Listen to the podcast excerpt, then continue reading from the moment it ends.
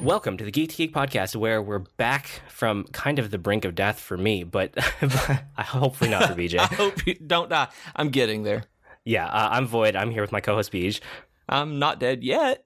This is good. Today we are talking about not being sick, even though that's been a lot of my life lately. Um, we're talking about Pokemon because I was sick and I got Pokemon Sun and I blasted through it in like five days because I was basically just resting in my bed. So we had another topic and then we did spur of the moment change and we're going to talk about Pokemon because it's like forefront of my mind right now. Uh, yeah, which makes sense with you being that sick and just just sitting there playing it. It's kind of like how I was during August when I was just binging Mr. Robot. That's all I could think about. Nice. Yeah, so uh, let's jump into like kind of just a really quick history. So, what Pokemon games have we played is kind of where I wanted to start. I think I've played a lot more than you, so you can go first. Yeah, you have played a ton more than I have, I think. And I've always considered myself a Pokemon fan. Like I love the series. I love I love the critters. I love love so much about it, but I've only ever played Pokemon Blue when it first came out in the United States and Omega Ruby this year, where those are the only two that I've ever bought and played. I've played snippets of the others, some of the spin offs, but in terms of the main series, like actually sitting down, like I'm going to play this game, just Blue and Omega Ruby. Okay, cool. Um, so for me, I've played a bunch of them, but like before I tell you say which ones I played, I want to talk about the naming conventions because right. I heard Rob on another Geek Geek podcast, which is the Comic Box. If you're not listening to it, go look for it because it's Do really it. good. Yeah, it's good um, stuff. He mentioned something about like a Pokemon comic book, and then he said the title of it, and he's like, "Is that really the title? That's crazy." So if if you've never played a Pokemon game before, when people talk about playing Pokemon Red and Blue, they don't actually mean they're playing two games. It's that each Pokemon game is divided by like generation. So the games come in pairs where they have slightly different Pokemon and maybe some slight differences, but it's usually just like there's some unique Pokemon to each game. So Pokemon Red, Blue, and Yellow are all basically the same game. They're all from like the same generation. But when you talk about it, like if you don't know the exact game you played, or if you're just talking in generalities, you would say, I played Pokemon Red, Blue, or Red, Blue, Yellow. Yep. So I think Rob said something about like play, uh, a comic coming out for Pokemon Omega Ruby Alpha Sapphire. So those are two separate games. But yeah, once you start putting things together, they sound like really long titles. Um, yeah, they kind of sound like Kingdom Hearts titles, but they're really not. Yeah, exactly. So for me, I played the red, blue, yellow generation. I played uh, Pokemon Red, and then when Yellow came out with like the Pikachu that would follow you around, I played mm-hmm. that one also. And then I played Gold and Silver because I was still pretty big into Pokemon then. And now then, that was second generation, that was right? Second that was generation. the one where they first introduced new Pokemon. Yeah, exactly. Okay. So I was still pretty into it at the time. Um, and then I kind of aged out of it for a little bit, which I know not Yeah. everybody ages out of Pokemon. There are some people who've played every single generation along the way, but Yep. um, I didn't play Ruby Sapphire. I think I tried Diamond and Pearl, but I don't remember ever owning it, and I definitely did not beat it. I might have just like watched a friend play it or something. Um, I I didn't play Black and White either. I just totally skipped that one. So then I came back to the series with X and Y, which wasn't that long ago. That was just a couple years ago. And I played Pokemon Y, and I really liked it, but it still felt like it still had, um, like Pokemon hasn't changed all that much. It was still hanging on to so much of the things from the original game, and it felt like it could use another round of like modern conveniences added on. So when Pokemon, um, the remasters of Ruby and Sapphire came out, which are Omega Ruby and Alpha Sapphire, my daughter really wanted to get into Pokemon, so I picked her up the Alpha Sapphire and I picked up Omega Ruby, and we played through that Okay. one together. But it didn't even feel as modern as X and Y because it's a remaster. You know, like they tried to tack things on, but yeah, it's it's not nearly as good as X and Y is. See, and I thought that it was, even though it was a remaster of the uh, Ruby and Sapphire generation, I thought that it was going to be, it was even more advanced because I never played X and Y. So that one of the reasons my friends and I, I got it. Well, my friends at work and I were playing it, and we were doing it online in our spare time, that kind of thing. We were playing it together, so we got it because it was the newest generation, like the newest game, even though it was the same generation as X and Y. I didn't realize that X and Y were actually more advanced in terms of the iterations and technologies and just the conveniences that it had in it. Yeah, I mean, the Omega Ruby, Alpha Sapphire are remasters, and X and Y were built from the ground up for the 3DS. So Yeah. X and Y is definitely a better game. It feels more modern. Um, but then I just played Pokemon Sun and Moon. I picked up Sun because I know my daughter wants Moon for Christmas, and she'll probably be getting that. So you know, parenting, you do what you have to do. yeah. Um, yeah, and I, I really liked it. I'll talk about it a little bit more once we get further into the episode. But yeah, I just blasted through Pokemon Sun. It was like a 26 hour playthrough. It was pretty quick um, Okay. for a JRPG, you know? And, and I think the last couple Pokemon games I played were right in there, like 20 to 25 hours total. Yeah, depending on how much you spend, you know, catching things and leveling up and trying to get the perfect team before you go through rather than the post game content. Yeah, yeah, but that's my history. Um, so I want to talk a little bit about like the generations of Pokemon because it's it's interesting to me. Like Pokemon hasn't changed that much, and I know this is one of the complaints we had when we were talking about Dragon Quest, and that we could never get Yeah. into it. Like Dragon Quest doesn't really change a whole lot. It very very slowly just increments tiny things about the game. But you can play the latest Dragon Quest game and then go back to the first one. And it's not all that different. Pokemon is kind of the same way. Like you Yep. can go play Pokemon Red on an original Game Boy, and then you can come and play Pokemon Sun that just came out last week, and it's basically the same game.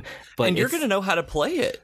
Yeah. you're going to be able to pick it up even 20 years later and that's one thing that happened with me is I knew I was able to dive directly in that I felt like I was a 16 year old playing Pokemon Blue for the first time. Yeah, and I mean the modern conveniences on it are really nice, but it's also kind of like I know for some people it's kind of like a comfort food, right? Like Yeah. they know the game, they love the game, they don't want it to change much. They just want the same thing, just iterated a little bit. So that's what they give you. And I felt like with Pokemon Sun, they finally got to the point where the modern conveniences really started helping things. It looks like they finally did a full like UI pass on it.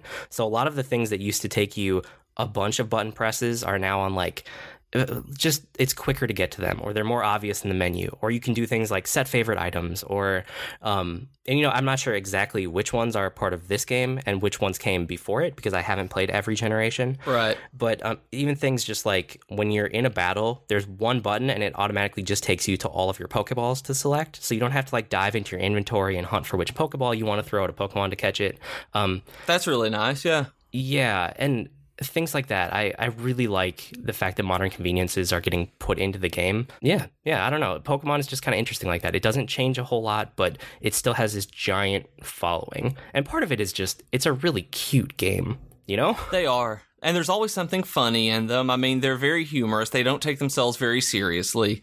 And so as you're going through the story, there's just ridiculousness and just absurdity that happens.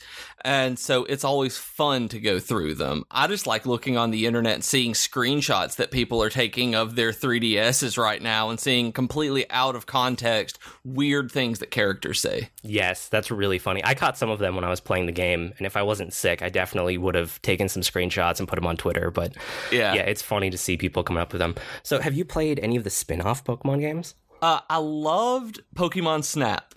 Like, I never owned Pokemon Snap on the N- Nintendo 64. Like, I loved it though, because my family used to do a lot of shopping at Sam's Club, and there was always, during this generation when it came out, there was always Pokemon Snap on a display Nintendo 64. And while my parents were shopping and getting, you know, all of this bulk groceries and laundry detergent, just all this stuff that a kid or teenager or whoever, however I was, just hated, I would stand and play Pokemon Snap and wait my turn just to be able to take pictures of these and travel down the river and see if I what I could find in the bushes. And it was just so much fun, and it has that that memory for me of you know just kind of whimsical. This is silly and doesn't have a point, but oh my goodness, it's so much fun to take pictures of these Pokemon.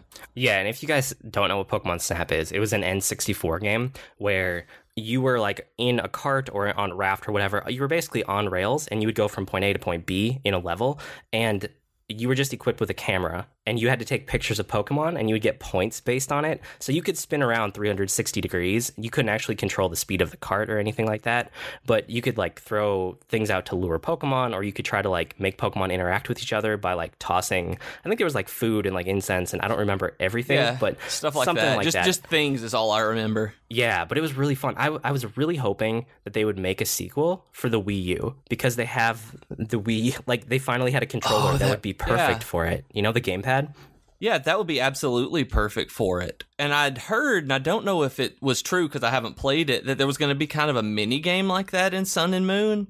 Was there anything like that? Yeah, but it's so minor that it's it's not even close. I mean, it's not Aw. anywhere close to Pokemon Snap. There are a couple points that you can like flip into this Pokefinder picture mode, and you can use your 3DS to like aim and take a picture of a Pokemon. But it's not. I don't know. It's not a competition. It's not on rails. There's not a whole lot of interaction. It's just like Oh. aim and then snap like six pictures, and then you're done. Yeah, so it's not not the same. No, not at all. And then Pokemon Go, we talked about that a lot earlier this year. Are you still Right. playing it all? Not even a little. I deleted it off my phone uh, after the first few weeks. I hadn't logged in in weeks, and that it was just like, okay, I'm I'm bored with this. This isn't. It was cool. It's a great idea, but I just I haven't been interested even a little. Oh, okay. Have you? Um, I haven't been playing a lot, but my wife and my kids have. Like they're still really into it, and part of it is Awesome. yeah, I figured out a way to pair their iPads with my wife's phone, like uh, flip her phone into hotspot mode, so that Oh, yeah. basically they would have GPS even though they don't have GPS. So they all go out together and they get po- like Pokestops and gyms and stuff, and they have a lot of fun. Okay, So yeah, that's awesome. yeah, it's turned into an activity to get the kids out of the house, especially if I'm working on stuff, which is why I don't do it as much. But it's usually like, you know, if the kids are going stir crazy during the day, she can get them out of the house and go do some Pokemon Go. which is great. That's something I don't have. And in my area, I don't have people to play with. None of my friends around here are doing that kind of thing. And I know it's still going on in larger areas and people with groups and families like you. That's just not that's not part of my circle right now. Yeah, yeah, that's understandable. I'm still kind of holding out hope that they're going to come through and add some patches that'll make it more fun for me. I mean, the main thing that would make it better is if like there were more Pokestops around, you know? I still don't have any without driving somewhere. And Right. that's a huge thing. So that's why it works for them. Like if they need to get out of the house, you know, they hop in the car, they go drive over to somewhere with a bunch of Pokestops and they can wander around. But casually just doing it on a walk or from home or whatever, like I don't have any Pokestops within range, which is really what put a stop to it for me.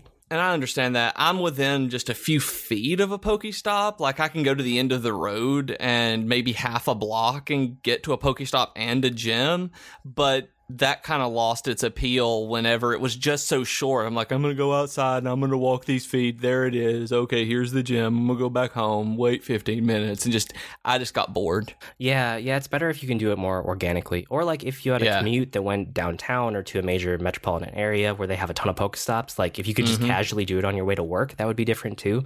Um, I do know some of the, my friends who live in cities, they still play it all the time because they have Pokestops everywhere. They walk all the time because they're downtown in the city. Um, so yeah, I mean, it makes more sense for certain groups of people, but yeah, living in the suburbs where I do, it's it's harder to play it for me. Although I do go work at the library a lot these days, and the library is a Pokestop. So I wonder if just keeping my phone on and just spinning the Pokestop over and over again would be fun just to see what was coming around, throw some lures on it, and see what I could get. You'd at least get Pokeballs so that you could Yeah. play it consistently, which is good. That's true. I may try that. You should, uh, if you do report back. but yeah, Right. besides that, uh, I was also thinking about the TV show. Like, I, I watched the TV show a ton when I was a kid. I was, I don't even remember how old I was when it came out, but I was definitely still a kid, and Pokemon had just gotten huge. So I watched, you know, Ash and Pikachu like every day. I want to say after school. Oh, nice. Yeah. Did you ever get into it, or were you? I never- You might have been a little too old. I never got into it at all. I know I have friends who did, and they're just crazy about it. I watched a few episodes here and there. I still giggle with Team Rocket and Meowth and just this ridiculous stuff that was going on there, and I can appreciate it, but it was never my thing. That was just something that just passed me by. That it's not even a disdain kind of thing. It's like, oh, that was for children. Ooh, no, I'm too mature for that. Just like, no, I'm. I just, eh, it's there. Yeah, yeah. I kind of thought I that- liked the games. I thought you might have missed it by a year or two, but Yeah. I was surprised that well, my kids, um, we have them set up with Netflix and stuff on their own. Uh, You can like on your account, you know, you can make individual users. Uh huh. So I have my kids set up on kid users so that Yeah. they don't get into content that they shouldn't. But I was really surprised to find out that Pokemon is still going on. Like it's an active show still, and my kids watch it. So it's kind of random. They don't always watch it in order, but like I've seen there's I think there's a Pokemon Sun and Moon that just started coming out, but they were watching, I want to say Pokemon X and Y. So it's like they might have been making the show the entire time and just going generation to generation, but it's still Ash and it's still Pikachu. Is it really? I didn't know that. I actually thought they had changed characters. I did not know it was still Ash and Pikachu. Yeah, I thought they would have changed too, but I guess, you know, you have a main character that everybody loves. Why not just drag them through every single storyline, even if it does feel shoehorned in? Because, you know, kids will age out of it. Like, yeah. any one group of kids is probably going to only see like one region, maybe 2 Mm-hmm. before they age out of it and start watching other stuff. So uh, I wonder if that was their thinking behind it. But I was, I was be. surprised. because that was one thing that I'd actually heard about children's TV recently is that generally the the age group that ages out of children's TV is about 3 seasons and so that's why a lot of kids TV shows don't go for very long is that the audience that they're targeting who grew up with it are they progress with the series but then they go to a different one. And the when it's already to the point where the storyline the characters and everything have gotten to you know three-ish four-ish seasons then the new viewers they don't care about that. They haven't been invested. So there needs to be a new show for the younger generation coming up which is why so many of them push forward with new kinds of shows like power rangers with new uh, pokemon shows like that. That's why they constantly restart and you never get like a 10 or 15 se- uh, season series of a children's show Yeah, I've heard the same thing. It's really interesting. It's definitely a different type of TV than Mm-hmm. anything else when you're targeting kids. But yeah, yeah, I'm sure that's it's something along those lines that must have happened with the show. But it's still going on, and that was that was kind of cool to see and kind of surprising at the same time. Um, and then the other thing I would ask you about was the card game. Did you get into the Pokemon trading card game at all? Oh my goodness, I love the card game. Okay. My friends, okay, in high school, I think I was 14 years old when I got into trading card games and collectible card games with Magic the Gathering. Like pretty much everybody else uh, who, who has been part of, you know, the geeks, the geek community. And when the Pokemon game came out, we were trying pretty much everything and we loved it. My entire gaming group, all of us just fell in love with Pokemon. And I want to say it was two expansions that we played really hardcore with it. And then we kind of moved on to something else. It may have been WWE uh, Raw Deal at that point, something. But we played really hardcore Pokemon for a while. And we're collectors looking for different foil versions, just all of this.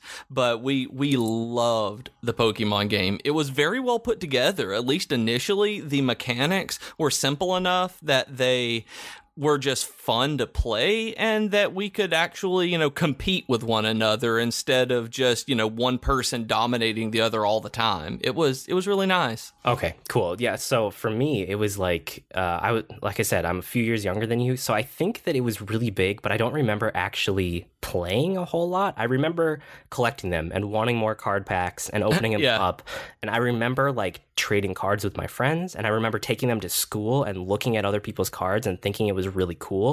Yep. But I probably actually played the game like I don't know less than 10 times. It, it was much more about getting the cards collecting the cards trading them um, because i want to say it was like elementary or middle school for me somewhere around there. Um, it wasn't quite the gameplay mechanics for us. It was just like oh pokemon cool And I know that I was 16 when that happened because I remember on my birthday, I went and got my driver's license on my 16th birthday, came back to school in my car and played Pokemon outside the computer science room at the picnic table with my buddies, being so happy that I could finally stay after school instead of riding the bus. Okay, cool. Yeah, so uh, it's it was just it was fun to do. Like uh, Pokemon was just huge everywhere It for was. a few years there, and we were in the age group that got to experience that. And it's like Pokemon has never gotten small; it's always been a big Right. thing. Um, but we were kind of in that big boom of it right at the beginning, which was cool to see. But yeah, I mean, you know, my kids still know enough about it without me ever pushing it on them. They Uh-huh. just they know Pokemon, they know Pikachu, you know, they know the key ones. Um, they think it's interesting. They watch the show. They want the new game. Like this is without me ever trying to push Pokemon on them or even really playing like any of the Pokemon games around them. Yep. It was just them finding it through whatever kid sources and toys and all the ways that marketers get to kids. Like it's still working for Pokemon.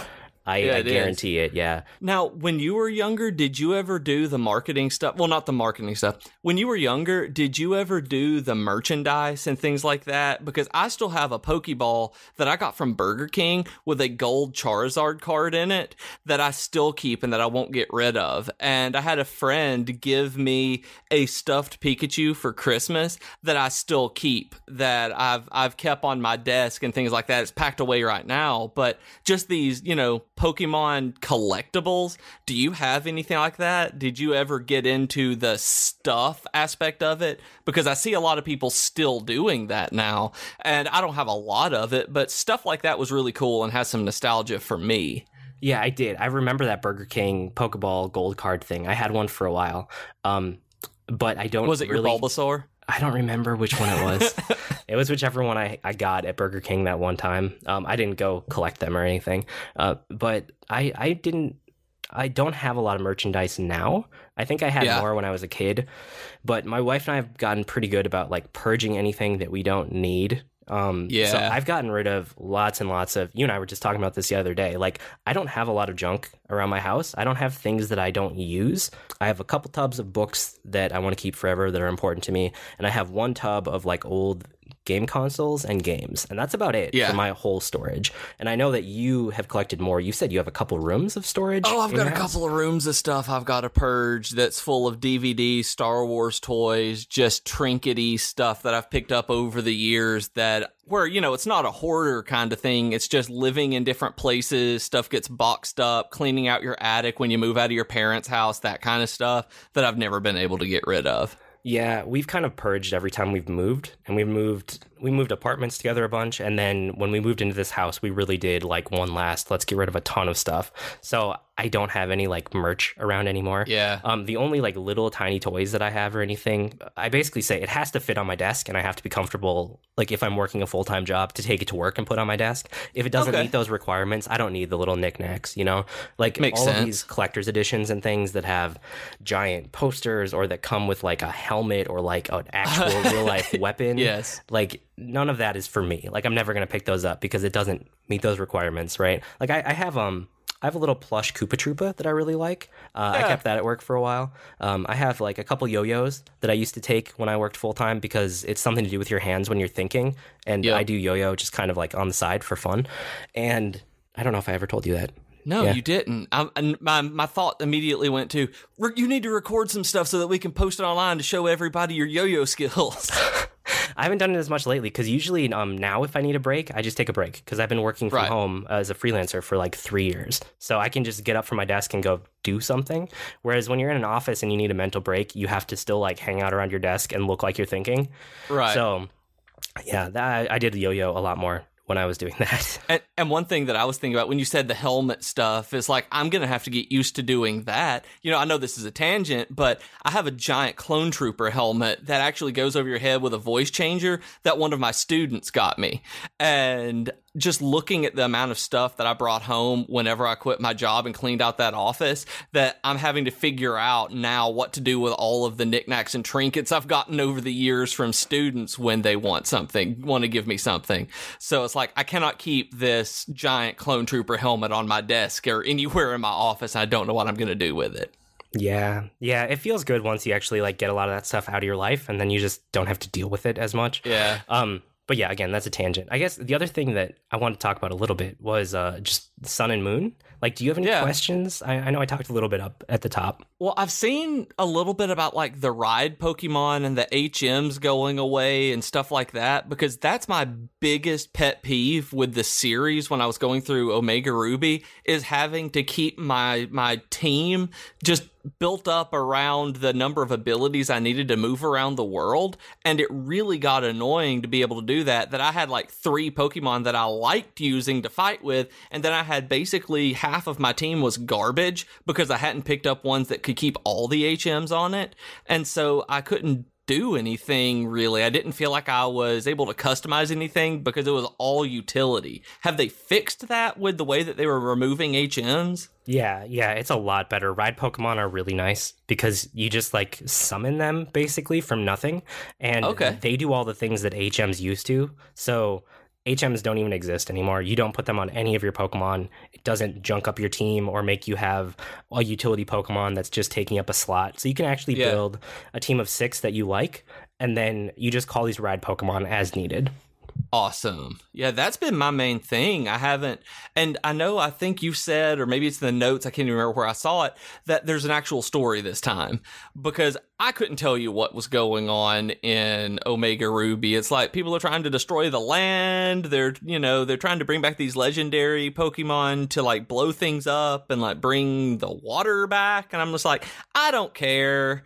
And I don't even know what's going on in Pokemon Sun and Moon, but I think you've said that there's an actual story, right? Yeah, there's more of a story than there ever really has been. And I liked it because of that. I, I this is my favorite Pokemon game, and it's a combination of having um, a, a story that I actually paid attention to and cared about a little bit.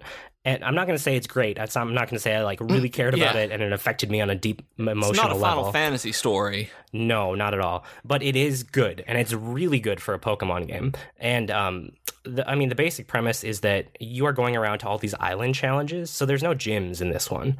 Um, it's you exploring the series of islands that you live on, which are obviously based off of like Hawaii. Um, Right. and or you know uh, pacific islands kind of thing uh, and you go around to them all and each one has a bunch of captains on it and you have to do their trials and they're not like gyms. It's not like you just face off against a bunch of people that have the same type of pokemon until you get up to the leader and then you defeat them Yeah. and you win. That doesn't exist in this game and i think it's better for it. Um, the trials are a lot more varied. Some of them you have to like go find certain items and it's kind of like a little bit of a fetch quest in a confined area. Um, some of them are ones where you have to go take pictures with that Pokefinder thing, so it's almost like a little bit of that like hunting for you know Pokemon Snap type of thing. But everybody has slightly different trials. I mean, there's even one where like there's one where you have to like watch these Pokemon dancing and then you watch twice and you have to spot the difference between them. Like that's one of the trials. It, but the That's thing is, there weird. are there are enough trials. It's not like eight gyms like normal. It's like twelve trials, but there's actually a bunch of other ones that aren't official trials, but they're things that you have to do that are kind of off the beaten path. Um, it made for a much more interesting flow to the game. That's not so predictable, and I, I liked that a lot. That's interesting. yeah. Uh, and then, I mean, the story is good too. The story is about uh, there's still a team that kind of does bad stuff, and then there's another group that's like conservationists in the area. And it, it has to do with those two and like Ultra Beasts and I don't know, other stuff. But it made a lot more sense than any of the other Pokemon games I've played. So I liked it more for that. But yeah, I mean, besides the story, there there are other things i mentioned some of them like pokeballs being a quick select a lot of like little ui improvements that just make the game easier to play and like less clicks less button Yeah. presses between different things and then uh, like when you're after you've seen a pokemon once or faced it once it makes it so that next time you face them, you can see all of your moves and it tells you if it will be effective, not effective at all, or super effective. So that Right. was actually a huge thing for me because I mean like when when I played red and blue, I had it all memorized because there weren't that many different types and Pokemon weren't really multi-type. But now in the last couple, there are so many different types of Pokemon that are classified, and I don't know which ones are strong against which, which are weak against which. Yep. And some of them have like not even some of them. A lot of them have two types, you know? So you have like a psychic Yes. water or like a dark steel or like I you know, I don't know all the type ones that actually go together, but keeping that in my head, I just don't anymore. So having this has made a huge difference because you can look through your team if it's a Pokemon you've faced before and see, oh, this person, they have a couple moves that are super effective against that. I'll put out this Pokemon. So I like that a lot. Yeah, that's a big quality of life improvement for me because just like you said, I can't memorize all of those. I don't want to memorize all of those where I just want it to tell me which one to use. And I know that's like not like, I, I don't know. I know that's not exactly good gaming etiquette. I know that may make me seem like I want my hand held so much, but it, I don't care about that kind of thing anymore. I want to play the game instead of trying to just get the minutia of it for one fight. Yeah, yeah, exactly. So I, I like that a lot about the game. And then the other thing was that it's actually harder than the other Pokemon games I've played, and I like that. It's still it's not a hard game, right? Right. Like it wasn't it's still a difficult to Pokemon beat. game. It's still Pokemon, yeah, and you can always just kind of level up a little bit and then just destroy everything if you need to do it that way.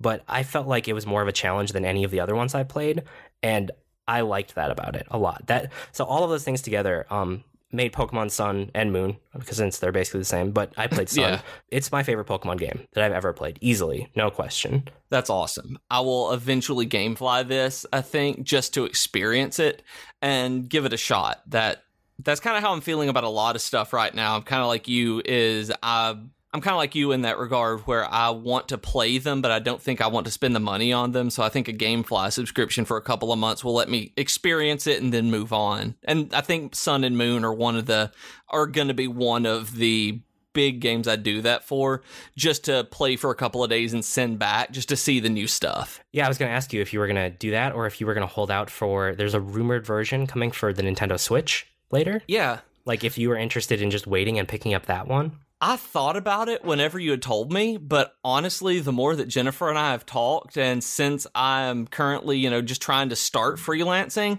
I don't think I'm going to be able to afford a Switch when it comes out. Um, but so I will most likely be game flying the 3DS version since I've already got a 2DS around. Uh, same reason I'm not going to be getting a PS4 uh, playing Final Fantasy 15, and I'll be living vicariously through you with that. Yeah, yeah, no problem. Which, No, I by was the just way- curious. As we're recording this, does Final Fantasy 15 come out today? It does. It is preloaded on my PS4, and right after we record this, I'm going to edit this, and then I'm going to play Final Fantasy until I don't know. You die. I'm going to play a lot of it, basically. Yeah, basically you're not sleeping tonight. So Well, I I'm still sick. lots I will sleep. I will be a responsible adult. But yeah, I'm going to play a oh. lot of Final Fantasy 15. Awesome. Um, the other thing, just one last thing. Do you do any of the post game content in Pokemon? Because I really don't. Very little. I, that's the kind of thing that when I get bored, then I'm like, I want to play a video game. I wonder what I can do. I'll go hatch an egg. I'll go hunt for Pokemon in certain areas and try to fill out a particular area of my Pokédex. But it's not something that I ever want to finish. I don't. I don't have that completionist tendency anymore. Where I think there's 721 Pokemon. I will never get that done. I know I have friends who have finished the Pokédex in every single Pokemon game, and you know, good for them. They love doing that. But the kind of post game content to get you coming back, that it's repetitive, and that's one thing that just turns me off of of video games in general. Yeah, me too. I, I can't do the repetitive nature of it. And I know there are people who they will beat the game and that's just the start. You know, they go Uh-huh. and they capture things so that they can have like the optimal team. They level them up to 100. They look at like the stats that differ every Mm-hmm. time you catch a Pokemon and they want the best ones to start with and then they raise it all the way up and then they And take then they those to breed tournaments. them? Yeah, they like breed them and they take them to tournaments because there are actual official Pokemon tournaments. Like Uh-huh. none of that is me at all. Nope. But I I find it interesting that people do, and every once in a while I'll read an article or two about it because I find Yep. it fascinating. That's about it for me. Yeah, I'm glad that it's there for people who really like it. That's awesome. And I love subcultures like that. It's like we've talked about with the speed running, that I'm glad that that exists and brings people joy. It's just not what brings me joy. Yeah, yeah, and that's fine. Cool. Well, I'm glad that we finally talked about Pokemon. I thought it was a good time since Sun and Moon just came out. Um, Yeah. besides that, it's the holiday season. If you guys want to get a holiday present for us, go leave us a review or a rating on iTunes. It's kind of dumb. You have to actually search as if you've never heard of the podcast before to look us up, and then you can leave a Yeah. review. But I see every single one that gets left, and I appreciate everyone. And you guys who have done one are amazing. And if you would do one, or if you don't, you're still amazing just for listening. But still, No. if you want to get us a holiday present, rate a review on iTunes. Um, That would be besides awesome. that, we have geeky offer of the week. You have something new, right? Yeah, I've got the Audible trial set up, and I know a lot of you guys have heard about this on other podcasts, but I wanted to do this for us because we absolutely love audiobooks, as you've probably heard. So you can go to audibletrial.com slash geek to geekcast and get a free audiobook. And this week, because we're talking about Pokemon, I really wanted to let you guys know about the Furies of Calderon uh, by Jim Butcher. It's the first in the Codex Alera books, which is essentially a fantasy novel, a fantasy series that uses Pokemon as its base idea. I've read part of it, but I think you have actually read the entire series, right? Yeah, yeah, I read the whole series and it's good and it consistently gets better as it goes on too. But yeah, if you like the idea of like kind of magic based around almost Pokemon type, they're Furies, but you know, it's kind of Pokemon. Um, it's a really cool fantasy setting. Yeah, so it's got like elemental spirits that bond with people, and then when they end up fighting, they give different abilities, and they're based on elements. They each have their strengths and weaknesses that follow them around, and they'll and little furies that follow them around. I think he wrote it to see if he could write a book series based around Pokemon, kind of like Brent Weeks did with Magic the Gathering and the Lightbringer series. So if that sounds interesting to you guys, then head to audibletrial.com slash geek to geekcast and get the Furies of Calderon or pretty much any other audiobook that you want. Uh, I love audiobooks, so you should too. Awesome. And with that, it's probably time for our weekly geekery. If you don't know, it's where we talk about what we've been geeking out this week. It's actually been two weeks since we recorded, so we have a lot of stuff. Um, did I tell you I've been playing the Arkham Horror LCG? You sent me a picture of it and said you were going to, but I never heard anything else about it. Okay, it's really fun. Um, it's in the vein of like the Lord of the Rings LCG. If you guys don't know, if you Okay. haven't listened to our board game episodes, LCG is a living card game, which is different from a collectible card game. In a living card game, every single pack of cards you pick up, you know exactly what's in it, so you don't have to spend a million dollars to get into the game. Um, you can Right. always know exactly what you're buying. So this is a brand new one, which is why I jumped on it, and it's uh, in the vein of the Lord of the Rings one, which is co-op. So it's a co-op against the deck and kind of against the scenario. Right. And um, I, I find those really interesting because I like co op games. The other thing is it can be played solo, which is also why I picked it up. Because Lord of the Rings, I've played with a bunch of different groups, but I have a lot to dig into solo. And I thought that it might be better to get into this one because I could get in at the beginning and then keep up to date with it. Whereas Lord of the Rings, I have a lot of it, but I'm behind. Like I've never really caught Right. up to where they are with releasing stuff. And LCGs are really great if you can get in at the beginning because then every couple months they'll put out like it's almost like a booster pack, but it's usually like a chapter pack or a story pack or something, and it costs you uh, like ten to fourteen dollars, and it'll have a bunch of new scenarios and new cards and maybe some new characters in it, things like that. Um, but yeah, this one is you against the scenario, and it's Lovecraftian horror. And it's Which really, I'm really amazed fun. that you love this. Why? I, I told you that I like all of the settings from horror things. I just don't like the genre. Oh, the main reason being that it's Lovecraftian horror because in general it's very slow going. And I'm just kind of amazed that that's something that you like. You may like the beginning of the secret world then, because Well- it's basically all Lovecraftian. But it's a game that I determine the pace, you know? Like I don't have to wait for a slow reveal. I don't have to be like, why is this character doing a stupid thing? Because I'm controlling the entire game. Like, That's true. you know, I, I told you, I like the settings in a lot of horror. I just don't like the way that the genre plays it out in stories. And this is a game that I get to interact with, and it's a cool setting. So I like it a lot. Um, Arkham Horror. LCG has been fun. And then along those lines, I wanted to bring up because you said you gave me so much like grief about the horror episode. Um, I found a new podcast called Lore that's all about Yeah. folklore, like folklore, and it's a lot of stuff that's creepy, but it's all based on real life, and I like it a lot. And I I don't know if I would consider it straight up horror, but it's it's one of the things that's close to the horror genre, and I really like it. So I wanted to flag it for you to be like, look, see, I like it when it's done well because it's folklore. It's it's stories from history. It's people talking about you know things being haunted or like Yes. weird experiences they've had. Sometimes it's just a look back at like creepy parts of history, but altogether, it's a really good podcast. So if you haven't heard of Lore, I would check it out. I haven't, but I'm all about some folklore. That was something I really thought about specializing in when I was in uh, undergrad to go into grad school for specifically American folklore. And I really, really think it's cool. Cool. Um, and then I also finished really quick. I finished The Crown. Um, I think I was Okay. almost done last time we talked, and my wife and I finished it, and it was amazing. And we immediately wanted more.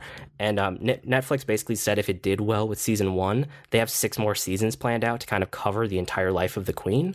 So wow. I want more right now, but I have to wait, which is sad. But yeah, um, uh, I'm not going to try to sell it again because I did last time I mentioned it. But The Crown is really good. So if you do Netflix originals at all and you're looking for new content, go check out The Crown. I've heard so many good things about it, not just from you, that it's it's supposed to be really good. Cool. And then I know one that we both have on ours is uh, Overwatch. We've both been playing Overwatch. This new mode, the arcade mode, has really revitalized the game for me.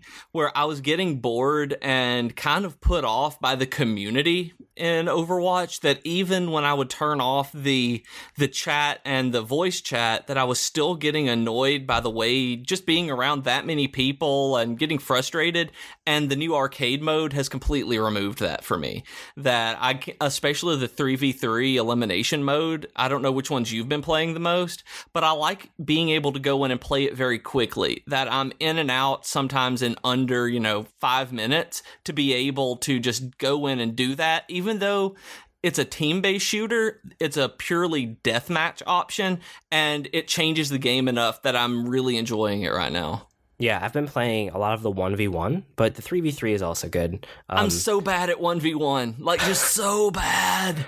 It's fun though because you're right. It, it is they fun. changed it up. They they made a new map specifically for these modes, which I think really shows because the existing maps wouldn't work for a death match. Mm-mm. So they made a much smaller map with a lot more like interesting um, sight lines and just kind of like levels to it and things that really work with these new modes. So they specifically made a map for these new modes, and yeah, it's just fun. I've been having fun with the arcade mode. I mean, I never stopped playing Overwatch, but I've been playing more in the last week because, or week or two, because of the arcade mode for sure. Yep. Yeah, it's my break during the day. I'll either take a Daredevil break or an Overwatch break whenever my brain hurts from working. So, um, I'm really enjoying it. But you're still watching Daredevil, right? Yes, I have now have one episode left in season 1 and I'm very excited to see what happens at the end of season 1 and move into season 2 and I'm so happy that he still at this point and spoilers if you guys just give me just a couple of minutes here if you haven't watched Daredevil. It's not a big spoiler, but he still doesn't have his suit. I'm so excited because I love the black suit with the mask that I'm glad he's not in the red Daredevil suit that I know he gets. I'm sure he's going to get it this episode, but I'm I love the grittiness and realism that comes in. He's just this dude in a mask. And so I'm glad to have at least had the whole first season with that aesthetic that I like so much yeah, I want to know what you think once the first season's done. And then I think I really don't know how they're going to wrap it up. That's what I'm curious about with one episode left. It's like there's so many things that need to be wrapped up and in 1 hour I'm kind of skeptical that they're going to be able to do anything in an hour. So we'll see. I did warn you that season 1 is really a good setup for season 2. Yeah. Yeah, what else have you been up to?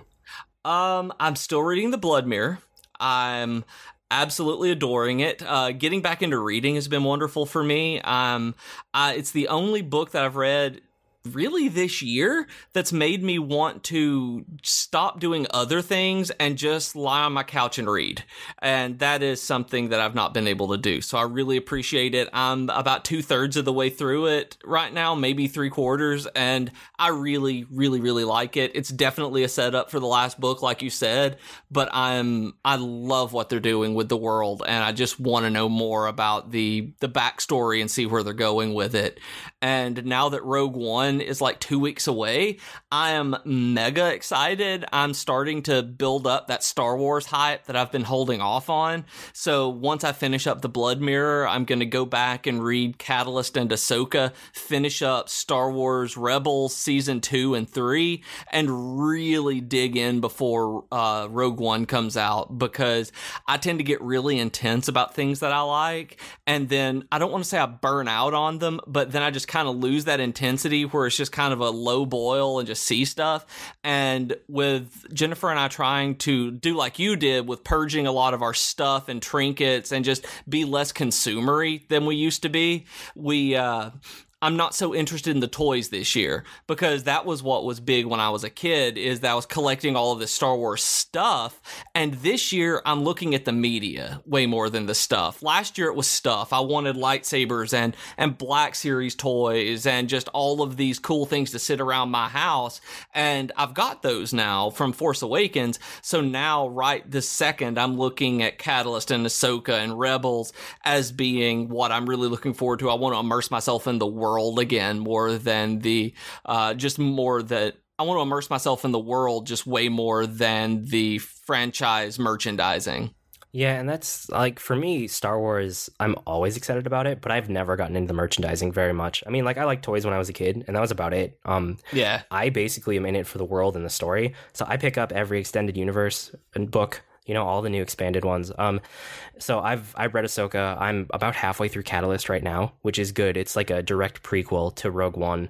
And I'm just Yeah. I'm excited about Rogue One. I'm all caught up on Star Wars Rebels. So all the things you want to catch back up on, I'm kind of up to date with because I Yeah. I never really stop with Star Wars. I always try to stay up to date with it because I love the world of Star Wars. It's also why I pick up every Star Wars video game because Right. it it adds on to the world. You know, it tells a story, which is good. Okay, then let me ask you a question with that. This is not really a tangent because it goes in with Weekly Geekery, but Battlefield right now is around $15 on Origin. Is it worth picking up? Battlefront, Star Wars Battlefront. Yeah, Battlefront. Sorry, yeah, Star Wars Battlefront is $15 on Origin right now. Is it worth picking up? It doesn't add anything to the story, if that's what you're asking. It's Well, it's is it fun? Because I've heard that it gets very repetitive. And is it worth fifteen dollars, or at least to you know grab it close to Christmas when it goes maybe on even more sale than that? Um, it is fun, but it also does get repetitive. I mean, it's just a straight up multiplayer game. Like, I wish that they had had a single player campaign or something in there. I would have felt like it was Yeah. more worth the money. For fifteen dollars, probably. I kind of regret buying it at full price when I did last year. Um, Yeah. It, when the next one comes out, because they have announced there's another one coming, it, it'll depend on if it has a single player campaign. If there's a single Right. player campaign in there, I will probably pick it up day one. And if there's not, then I might just skip it because I was really let down by the pure multiplayer experience of this one.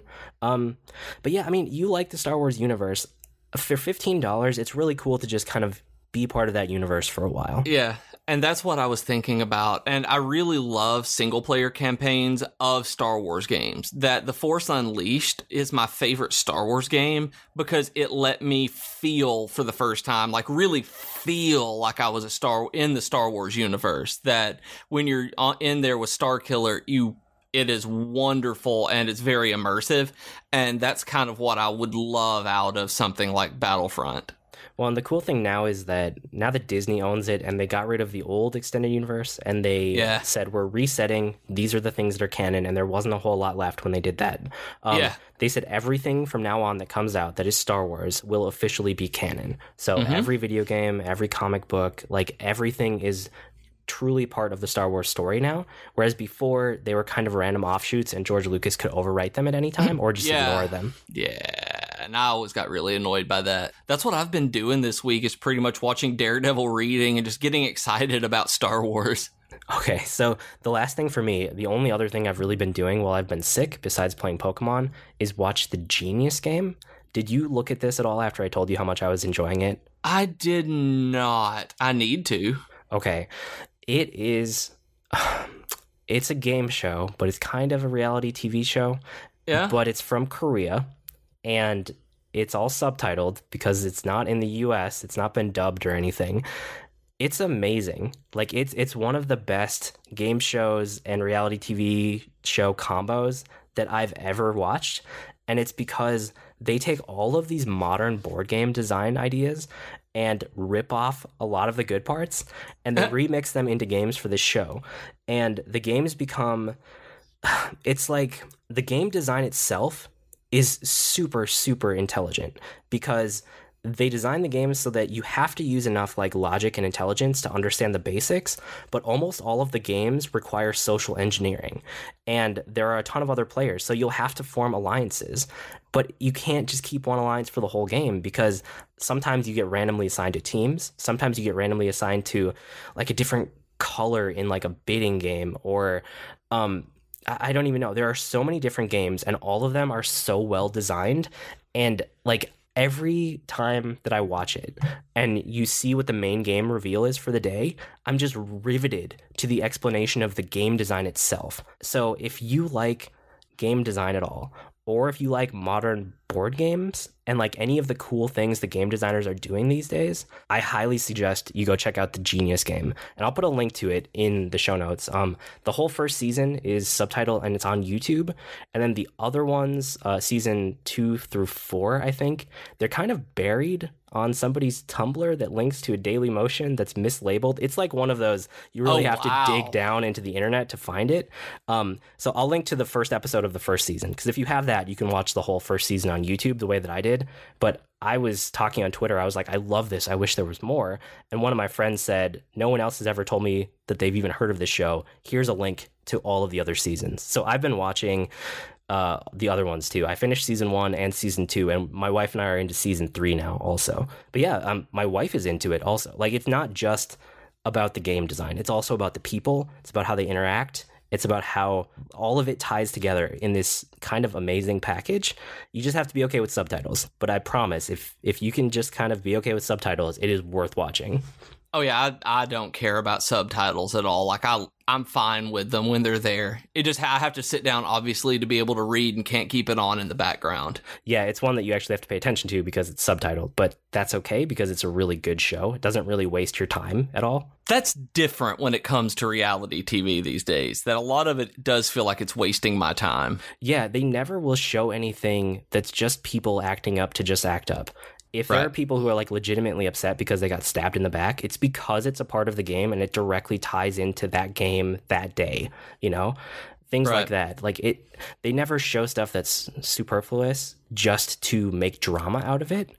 Yeah. Which is which is very which is one thing. American when, you know, It our is. style. And I hate that. That Jennifer and I have talked in the past about like Big Brother. I don't know if you've ever watched it, but I used to watch it with my parents when I lived at home. And one of the things that when Jennifer and I got together, she always said about it was that they should change the name from Big Brother to Conspiratorial Whispering. And it was just so funny to me because that's really what it was. It was manufactured drama and then people just conspiratorially whispering to one another in a corner. Like that's what it became. Yeah, no, I kind of hate reality TV, which is why this is also surprising. Um, because, Yeah. like I said, it's it's a game show, but it also has reality TV elements to it because of the people interactions. But I'm, I mean, the closest that I get to reality TV these days are like MasterChef, but not even American MasterChef because that's Yeah, edited. it's Australia, isn't it? Yeah, I watched the Australian version, and I should probably check out some of the other ones because I know there's a Canadian one and there's like a UK one, but it's a totally different thing um, when you're listening to like the other countries because Yeah. they don't edit it the same way an American TV show would. You know, American TV show it's all about drama and being mad at people, and in other countries, a lot of the time it's about getting along and having fun and. It, it just makes for better TV. Like their It reality TV is so different from American reality TV. So that's probably another reason that this is coming out of Korea and it's good, right? If they made this in America, they could edit it and they could put it together and they could design the games in a way that would make it not fun. Yeah, and that's the reason I don't watch the American uh, Kitchen Nightmares or anything like that anymore because it's just manufactured drama. And then I go watch the British one, and I was like, oh, he's legitimately trying to help people who are down on their luck. I like this, and I just I don't like the mean spiritedness of American reality TV most of the time. I don't like that spectacle. Yes. So if I've convinced at least one of you to check out the Genius game, I will consider this week a success because it's a really good show. Yay! But yeah, uh, I think that's about it for this week. You can write to us with comments, suggestions, or feedback. Our email address, as always, is geek2geekcast at gmail.com or reach us on Twitter at geek2geekcast. We also have the longer discussion threads on our subreddit at reddit.com slash r slash geek2geekcast. And if you want to get email updates about our network's podcast, you can sign up at geek2geekcast.net. Tell us what shows you want updates about. And we do try to post new threads about each episode in the Reddit, in the subreddit. Yeah, I blog almost daily at agreenmushroom.com, and you can find me at grnmushroom. That's green mushroom without the E's on Twitter. And I'm on Twitter as at Professor Beej, and I host the Geek Fitness Health Hacks podcast that lives at geekfitness.net. Uh, we've been Void and Beej with your Geek to Geek podcast. That'll do it for this week. See you next week, geeks. Bye, geeks!